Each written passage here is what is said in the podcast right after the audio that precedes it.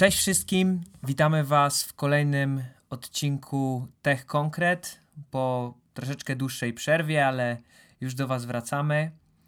W ostatnim odcinku mówiliśmy dużo o komunikacji, o właśnie takim 1% improvement, że małe, małe rzeczy tak naprawdę w dłuższym okresie czasu mają taki efekt kuli śniegowej.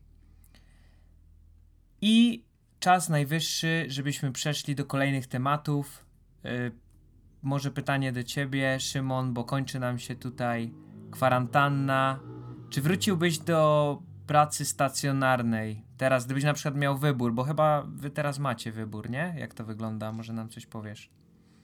Czyli rozróżniłbym tutaj e, właśnie ten posiadanie tego wyboru, czyli to faktycznie jak e, wasza organizacja, czy też moja organizacja, moja firma podchodzi do tego i do tego, jakie są moje konkluzje po, po pracy zdalnej i po tym, jak, e, jak, jak ta przymusowa praca zdalna wpłynęła na mnie i, i, jak, bo też zmieniło się bardzo moje zdanie na ten temat i też na pewno te doświadczenia będą wpływały na to, jakbym chciał zorganizować swoją swój tryb pracy w przyszłości.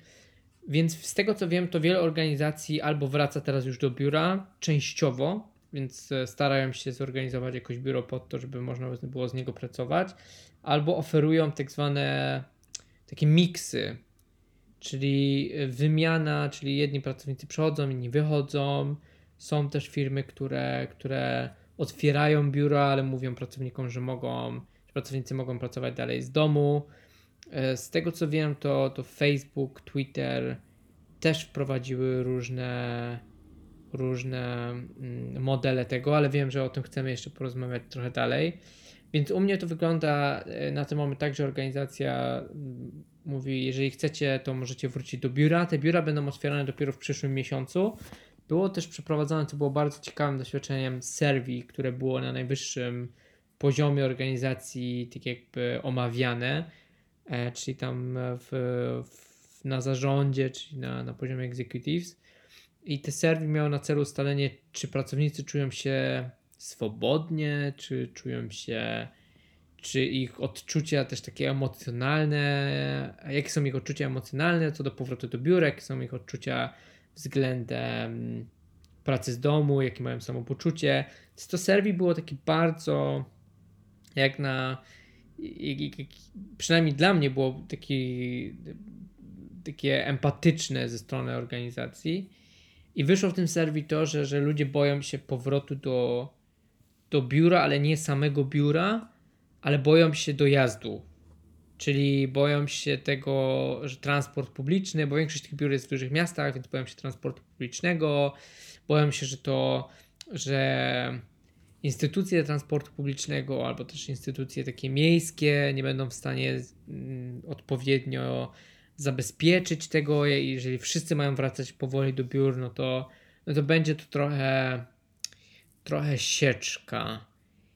E, więc nasza organizacja jest otwarta tak jakby na to, żeby, żeby ludzie wracali do, do, do biura kiedy chcą i jeżeli czują się bezpiecznie, jeżeli mają taką ochotę. Zapewne część wróci, ale będzie to mniejsza część, bo tak jak serwi właśnie mówiło, około 80% na ten moment nie chce wracać do biura, na ten moment nie czuje się na tyle komfortowo, żeby z tego biura pracować, żeby dojeżdżać do tego biura. I to było dla mnie też bardzo ciekawe, bo ja też mam takie gdzieś takie spostrzeżenia. I to nie tak, że się boję, bo, bo wiesz, nie ma takiego lockdownu też w Niemczech tutaj, więc, więc nie, też nie było takiego lockdownu i to rozprężenie jest coraz większe, więc to nie jest strach przed tym, żeby wychodzić, ale faktycznie czujesz taki dyskomfort, w, jeżeli chodzi o takie miejsca, gdzie normalnie jest sporo ludzi. I ja też taki dyskomfort czułem. I dla mnie osobiście na ten moment też zmieniło się moje patrzenie na pracę zdalną. Wiesz, to, to jest kwestia, też doświadczenia, też tego, że o czym rozmawialiśmy już w poprzednich odcinkach, ale tego, jak sobie ustalasz rytm dnia, jak, jak, jakie, jakie nabudowujesz sobie nawyki, ale w dużej mierze też tego, że, że przyzwyczajasz się do czegoś, do jakiegoś standardu, do jakiejś elastyczności i mi się ten standard bardzo podoba. Ja też, moja praca jest, może być w 100% zdalna faktycznie, E, wartość dodana jest taka, że, że faktycznie, że jesteśmy w biurze, ta komunikacja może być szybsza lub, lub ta, ta, ta komunikacja może być bardziej bezpośrednia. Aczkolwiek, jeżeli masz, masz, ja mam bardzo dużo osób jednak, e, z którymi na co dzień mam jakieś relacje, z których, albo na których na co dzień poznaję, bo nawiązuję jakieś relacje, albo jakichś, jakichś stakeholderów, e, czy też jakiś, jakiś wiesz, ogólnie moją grupę zainteresowania, tak jakby, e, z którą pracuję na co dzień, to oni są raczej rozsiani po, po całym świecie, więc dla mnie jest to jak dla mnie praca zdalna I chyba tak byś nie miał możliwości. Nowym, dokładnie, dla mnie stanie się takim nowym standardem. Więc odpowiadając na pytanie, czy wróciłbym do pracy stacjonarnej, w 100% na pewno nie. Na pewno chciałbym to łączyć o wiele bardziej z pracą zdalną i marzy mi się taki nawet, e, albo wyobrażam sobie faktycznie, że to będzie więcej pracy zdalnej w około 60% niż pracy stacjonarnej. To jest, Jasne. To jest chyba, to jest chyba e, moje, moje też podejście do tego. Wiem, że są pewnie będą różne zdania. E, a ja mam do Ciebie pytanie takie z, z drugiej strony, bo Ty jesteś na, na, na, na pracy zdalnej cały czas i dla Ciebie tak naprawdę nie, nie, nie zmieniło się aż tak wiele E, pewnie, ale czy, czy ty byś wrócił do pracy stacjonarnej e, nawet za większe pieniądze? Hmm, no to jest w sumie ciekawe pytanie, ale wydaje mi się, że, że takie coś, taki powrót, jakby zrezygnowanie z tej, z tej pracy zdalnej na rzecz stacjonarnej dla pieniędzy, to jest gdzieś tam na tym powiedzmy niższym szczeblu, tak? Czyli załóżmy, że, że no powiedzmy za tą gdzieś tam, nie wiem, najniższą krajową byś mógł pracować zdalnie, a ktoś by ci dał, załóżmy, dwa razy tyle, żeby pracować stacjonarnie. To wydaje mi się, że, że zdecydowałbym się na tą stacjonarną pracę, ale, ale tylko po to, żeby gdzieś tam nabyć tego doświadczenia, żeby wskoczyć na jakiś tam wyższy poziom. Ale w momencie, kiedy już jesteś na jakimś poziomie, to, to benefity związane z tą, z tą pracą zdalną, one nie tylko Ścigają finansowo. Pieniądze. Tak, dokładnie, dokładnie. Zdecydowanie ta wolność jest nie do kupienia, ale tak jak mówisz, czasem gdzieś tam przyjście do biura, y, żeby na przykład zmienić w ogóle wokół nas to środowisko, czy właśnie porozmawiać z ludźmi, czy coś, to jest, y, to jest dobra opcja. I też mhm. jeszcze tak na chwilę wracając do tej, po, do tej poprzedniej rzeczy, o której rozmawialiśmy, że ja zauważam surfując gdzieś tam w internecie, czytając jakieś tam fora i opinie, że ludzie właśnie bardzo pozytywnie się zaskoczyli tą pracą zdalną, że, że nagle się okazało, że są o wiele bardziej produktywni. Wiadomo, że część dalej narzeka, ale wydaje mi się, że, że gdybyś wcześniej zapytał ludzi, jak w ogóle sobie wyobrażają zdalną pracę, to większość by powiedziała, że nie ma takiej opcji, a teraz mhm. część ludzi uświadomiła sobie, aha, czyli jednak da się to zrobić, da się tego nauczyć, więc to jest też bardzo pozytywne zjawisko i wydaje mi się, że to jest jak najbardziej na plus. Ja myślę, że e, na świecie to dlatego też postępuje i w Polsce będzie postępować, że są badania też psychologiczne na ten temat, że powyżej pewnego poziomu dochodów tak naprawdę już więcej pieniędzy nie daje nam więcej szczęścia. Są to inne rzeczy, a praca zdalna odnosi się jest takim, nie chcę tego nazwać benefitem, bo, bo to dla mnie źle brzmi, ale odnosi się do takich naszych motywatorów, które są związane z wszystkim innym, tylko nie z motywatorami finansowymi, bo praca zdalna tak jakby jest takim, odnosi się do naszej wewnętrznej motywacji, odnosi się do, do naszego poczucia życia, do jakiejś filozofii życiowej, filozofii tak. pracy, do podejścia, do wolności też takiej. Ja myślę, że to też to, to nie jest tylko trend, który wynika z tego, że że jesteśmy że jesteśmy bardziej efficient, nie? że jesteśmy bardziej wydajni, co też na przykład w tym, w tym naszym serwis, w naszej w naszej firmie wyszło, że ludzie czują się bardziej wydajni albo czują się Mhm. przynajmniej na takim samym poziomie, jak nie bardziej wydajni i to więcej Tak. niż 80%, co było ciekawe dla mnie też tak z punktu widzenia psychologicznego e, e, i psychologii pracy takim, takim wynikiem. Em, ale też ludzie odnoszą też do, do, do pewnej filozofii życiowej, tak? Że, że praca zdalna też jest pewną filozofią życia, pewnym podejściem do życia. Też wynika z tego, że czujemy, że e, technologia daje nam możliwość do tego, żeby być w pewien sposób wolni od miejsca, jednego miejsca i, i korzystać z tego, że świat stał się bardzo, bardzo mały i, i bardzo zbliżony do siebie i możesz być w kilku miejscach jednocześnie.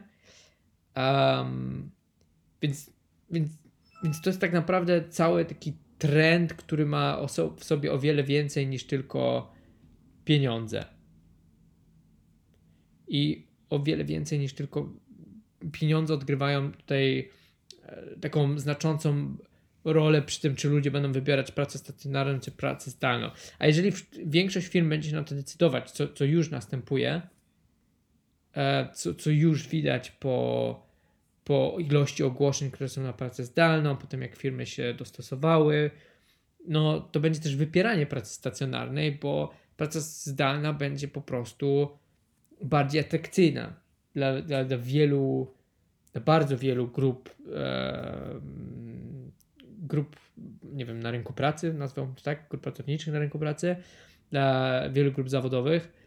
I jeżeli tylko będą mieli taką możliwość, to będą od pewnego poziomu dochodu wybierali pracę zdalną, bo będzie to dla nich oznaczało też lepsze wykorzystanie tych środków. No i te, do tego też chciałbym e, gdzieś, gdzieś pociągnąć te, temat tego trendu, bo pewnie też o tym czytałeś, że firmy tną koszty na powierzchniach biurowych.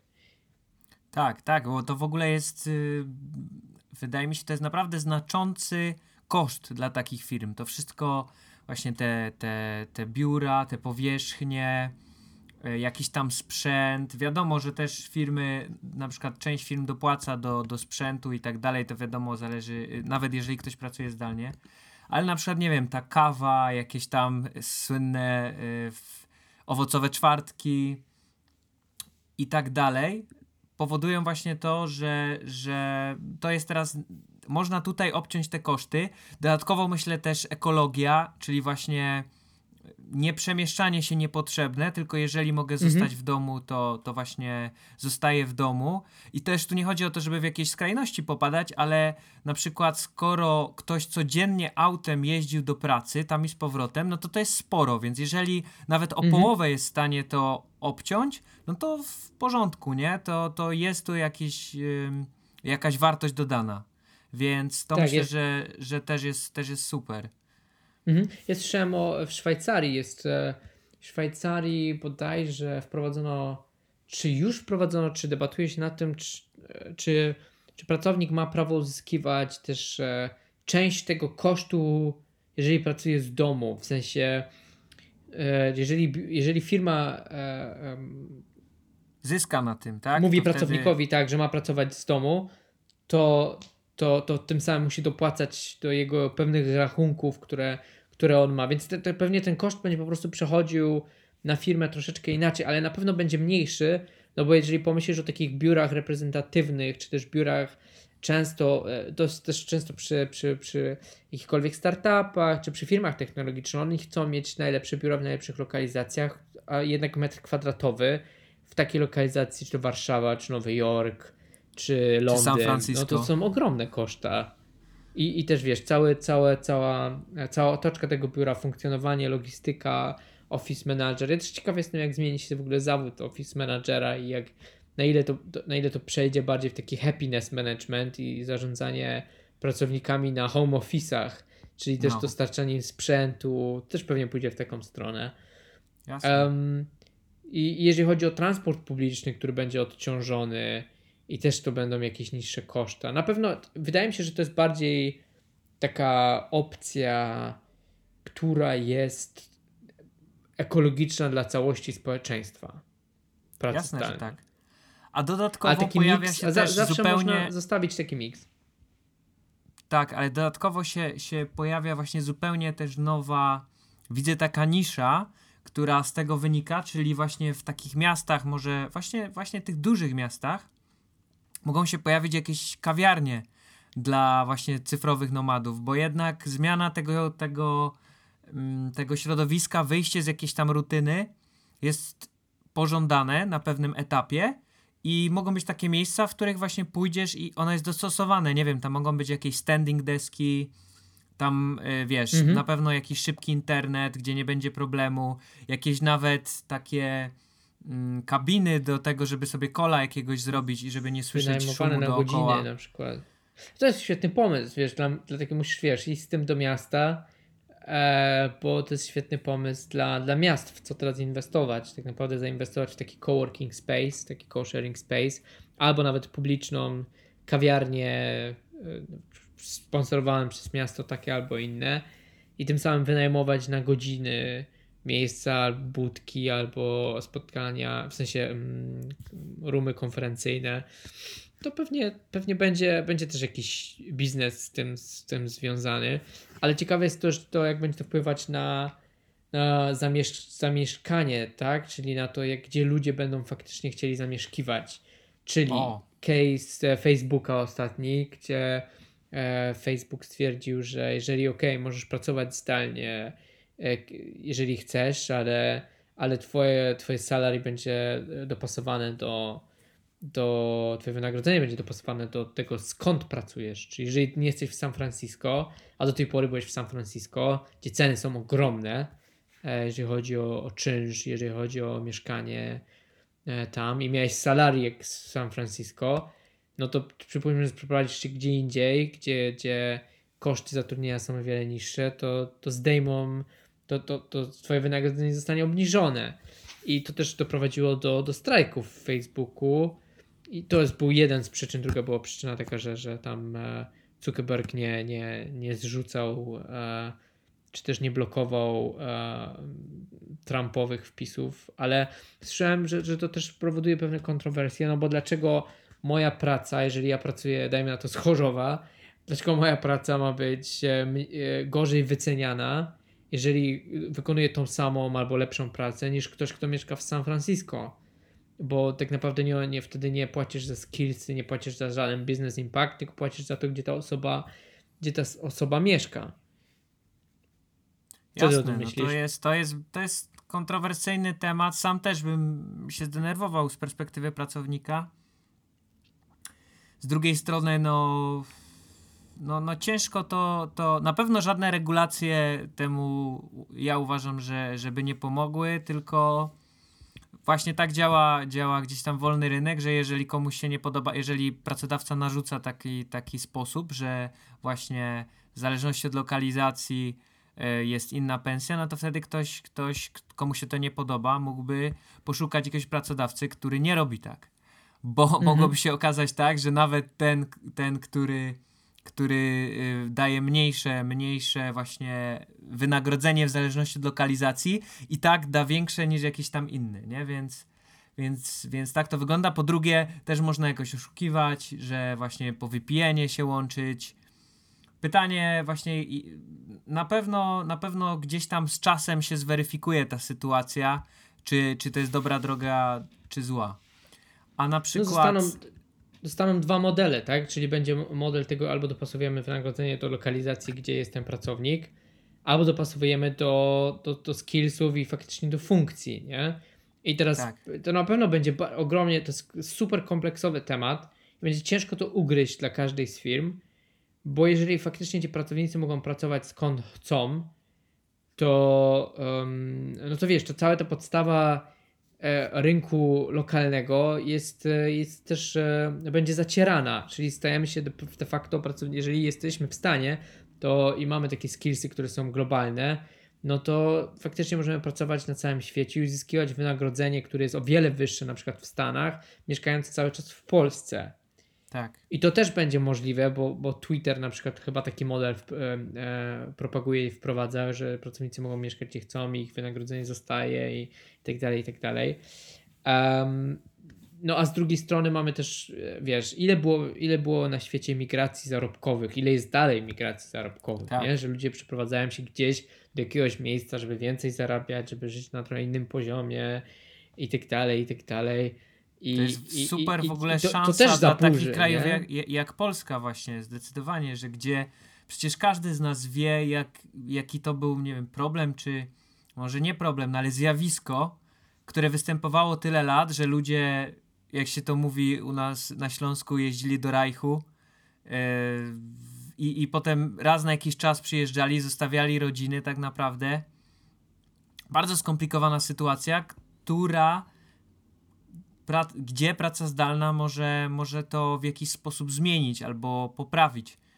E, ja jeszcze jednego to... jestem ciekaw, bo de facto przed koronawirusem nie było żadnych regulacji prawnych dotyczących e, pracy zdalnej. Tak naprawdę była taka, taka telepraca, która, która nie, mia, nie miała się też e, jakiegoś wielkiego odniesienia. Teraz chyba bodajże są prace jakieś nad tym lub, lub, lub, lub już coś zostało wprowadzone, ale jak to będzie Euro też w Europie, na świecie, jak to będzie tak naprawdę uregulowane, skoro dajmy na to pracujesz dla, dla firmy ze Stanów, masz kontakt ze firmą ze Stanów, albo świadczysz jakieś usługi. I teraz, jak wiesz, podatkowo też, to, to będzie ciekawa sytuacja też politycznie, nie? Bo jest, jest 100 pro, że, że, że zakładam 100 pro, że, że, że, że to nie będzie łatwe też dla każdego kraju e, się do tego dostosować i nie każdy też będzie chciał się do tego dostosować. Tak, no na pewno to jest tak, że na ten moment bycie takim stricte pracownikiem jest niemożliwe ze względu na to, że kraje między sobą właśnie by się musiały dogadać pod względem. Prosty przykład, na przykład okres wypowiedzenia, gdzie w Stanach praktycznie z dnia na dzień możesz być bez pracy. W Europie miesiąc, trzy miesiące to jest, to jest norma i to jest niewyobrażalne tam na przykład. Dlatego model na ten moment możliwy to jest właśnie B2B, tak? Czyli zakładasz sobie firmę i, i rozliczacie się z tą firmą z zagranicą, tak jak normalnie dwie firmy się, się rozliczają. Wiadomo, że za tym idą pewne brak z pewnych socjalnych gdzieś tam benefitów, ale no to jest jedyne wyjście, bo żeby się wszystkie kraje dogadały pod tym względem, to naprawdę jeszcze dużo czasu musi upłynąć. Ale ta cała sytuacja też pokazuje, że, że to nastąpiło o wiele szybciej niż. E niż wszyscy podejrzewaliśmy, czyli o wiele szybciej z pracownika polskiego, takiego e, lokalnego, czy też e, w jakimś innym miejscu, stajemy się pracownikiem globalnym, czyli mamy naprawdę możliwość e, pracować dla każdej firmy na całym świecie, w, w, praktycznie w, tak jak sobie tego życzymy, w szczególności jeżeli mówimy o jakimś kontrakcie B2B, e, możemy świadczyć usługi dla um, wielu firm na świecie i możemy tak naprawdę wybierać e, e, firmy, z którymi chcemy pracować globalnie. Um, I jestem ciekaw, jak to też się odbije na tym, że, że lokalnie te firmy, jak w jaki sposób one zareagują, bo trzeba się też pewnie będzie dostosować. Na pewno, tak jak e, zawsze na wolnym rynku, spowoduje to, że, że rynek będzie bardziej konkurencyjny, a tym samym lepiej dla pracowników, bo będą mieli, między, mieli większe, większe możliwości też przetargowe. Ja boję się tylko te, teraz tego, że jeżeli e, też widziałem, nie wiem czy widziałeś, był, był taki webinar chyba z Kulczyk Investment i tam były duże kontrowersje związane z tematem i czytałem też artykuł o tym, że, że wiele mniejszych przedsiębiorstw, mikroprzedsiębiorstw podchodzi do sprawy tak, że e, dlaczego teraz nie zwolnić pracowników, skoro za 3 miesiące zatrudnimy ich taniej, bo tak naprawdę rynek będzie rynek e, e, jest teraz pod dużą presją tego, że jest więcej osób bezrobotnych, więc stawki pewnie polecą w dół, ludzie są bardziej skłonni obniżać swoje wynagrodzenie i, i to trochę smuci z jednej strony, no ale z drugiej strony też tak wygląda ta gra rynkowa, na, na, szczególnie jeśli chodzi o, o rynek pracy. Wczoraj czy przedwczoraj Niemcy ogłosili 130 milionów, miliardów dolarów, miliardów euro takiej tarczy antykryzysowej, czyli takiej zapomogi. Co ciekawe też, e, na przykład bardzo dużo poszło e, w kierunku e, sektora samochodowego, czyli takiej przejście na elektryfikację, ponad 6 tysięcy euro dla takiej ulgi, jeżeli kupujesz samochód elektryczny. E, no i tak, tak patrząc na tą, na, tą, na tą tarczę, można dojść do wniosku, że on tak naprawdę chroni tych większych, a, a mało co odnosi się do tych mniejszych. Um, no tak, tak. To, to, Tylko, to jest... że to też też no. to jest taka kwestia, że wiesz, że to jest taki bardziej polityczny temat, tak? Bo 100, 150 miliardów, tylko skąd one się wzięły, nie? No po prostu Europejski Bank wydrukował je 150 miliardów z powietrza i gdzieś tam rzuca teraz na rynek i jak ten rynek zareaguje gdzieś tam w dłuższym okresie, to dopiero się przekonamy za jakiś czas, bo wiadomo, że pieniądze się z powietrza nie biorą. Ale no to tak naprawdę jest, myślę, że jest, możemy to tylko obserwować i, i zobaczyć, y, jak to się będzie rozwijać, tak jak mogliśmy obserwować, jak poszczególne kraje sobie, sobie radziły z tym COVID-em i, mhm. i jaki był tego skutek, tak? Kto, kto zrobił największy lockdown i tak dalej, czy to się opłacało, czy się nie opłacało. Teraz gdzieś tam możemy te ruchy oceniać, a, na, a najbardziej będziemy mogli dopiero przy ewentualnej tej, po ewentualnej drugiej fali na jesień ale no tak jak mówię, no to są właśnie takie, takie rzeczy, które, których ciężko jest, ciężko jest ocenić. Myślę, że to właśnie historia dopiero pozwoli nam ocenić.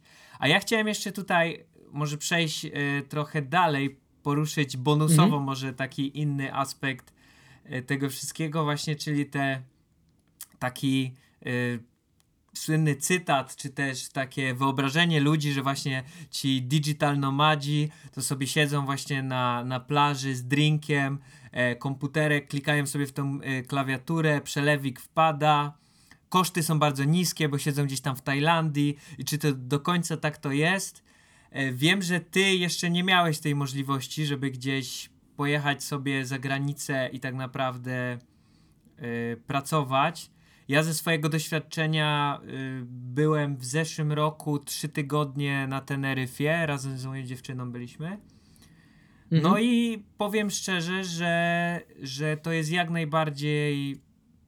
Znaczy, sam, samo określenie oczywiście jest jak najbardziej y, fałszywe, bo to nie jest tak do końca, ale jeżeli ktoś właśnie, to co już wcześniej w odcinkach omawialiśmy o deep worku, jeżeli ktoś potrafi się w bardzo krótkim okresie czasu mocno skupić, znaleźć sobie takie miejsce w jakimś apartamencie, załatwić co ma do załatwienia, no to później sobie może wyjść na miasto, może sobie wyjść na plażę, czy zrobić sobie na przykład przerwę y, w połowie dnia, zrobić sobie taki blok pracy poranny, wcześniej mhm. wstać, wyjść, kiedy jest te najlepsze słońce, pójść na plaży się poopalać, wrócić po południu, zrobić może mniej takie angażujące tematy jakieś załatwić, typu maile czy, czy jakieś administracyjne sprawy i naprawdę fajnie można, można sobie ten czas spędzić, więc... Czyli więc... to jest możliwe przy takim dobrym zorganizowaniu i, i faktycznie skupieniu na tym, żeby, żeby ten performance, te productivity były, były e, jako priorytet. E,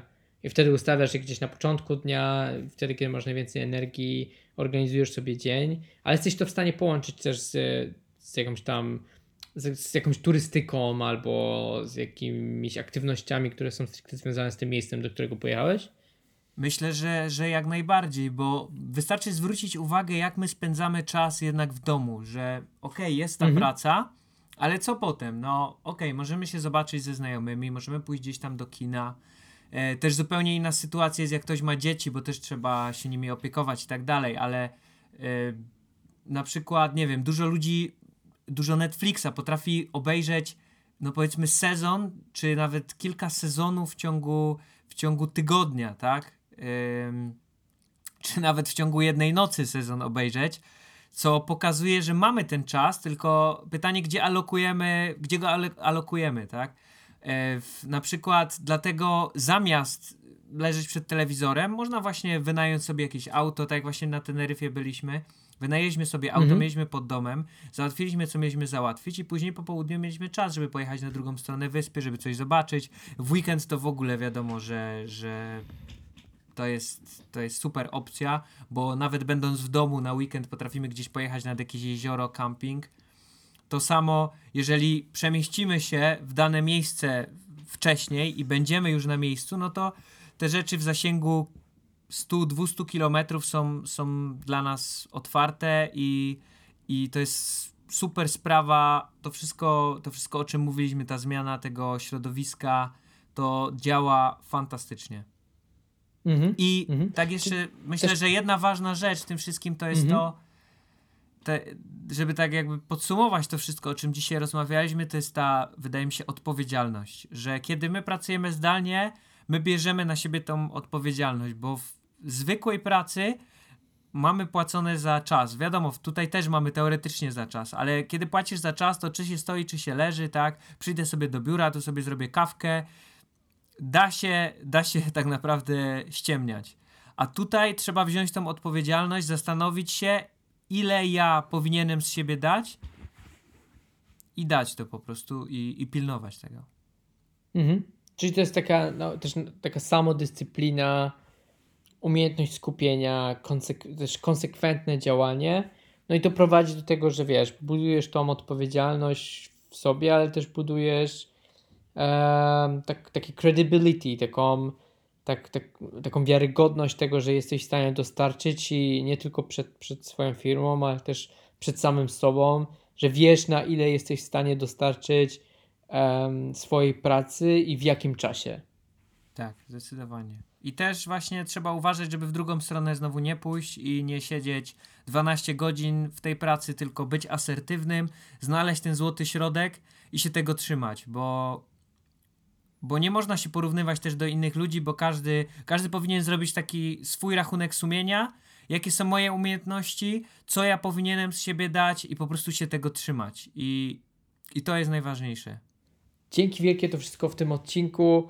W następnym odcinku będziemy poruszać tematy dalej pracy zdalnej, ale tym, ale tym razem już rekrutacji i poszukiwania pracy zdalnej, czyli gdzie szukać pracy zdalnej, jak szukać pracy zdalnej, jak się przygotować do tej rozmowy. Zapraszamy do słuchania. Trzymajcie się, cześć.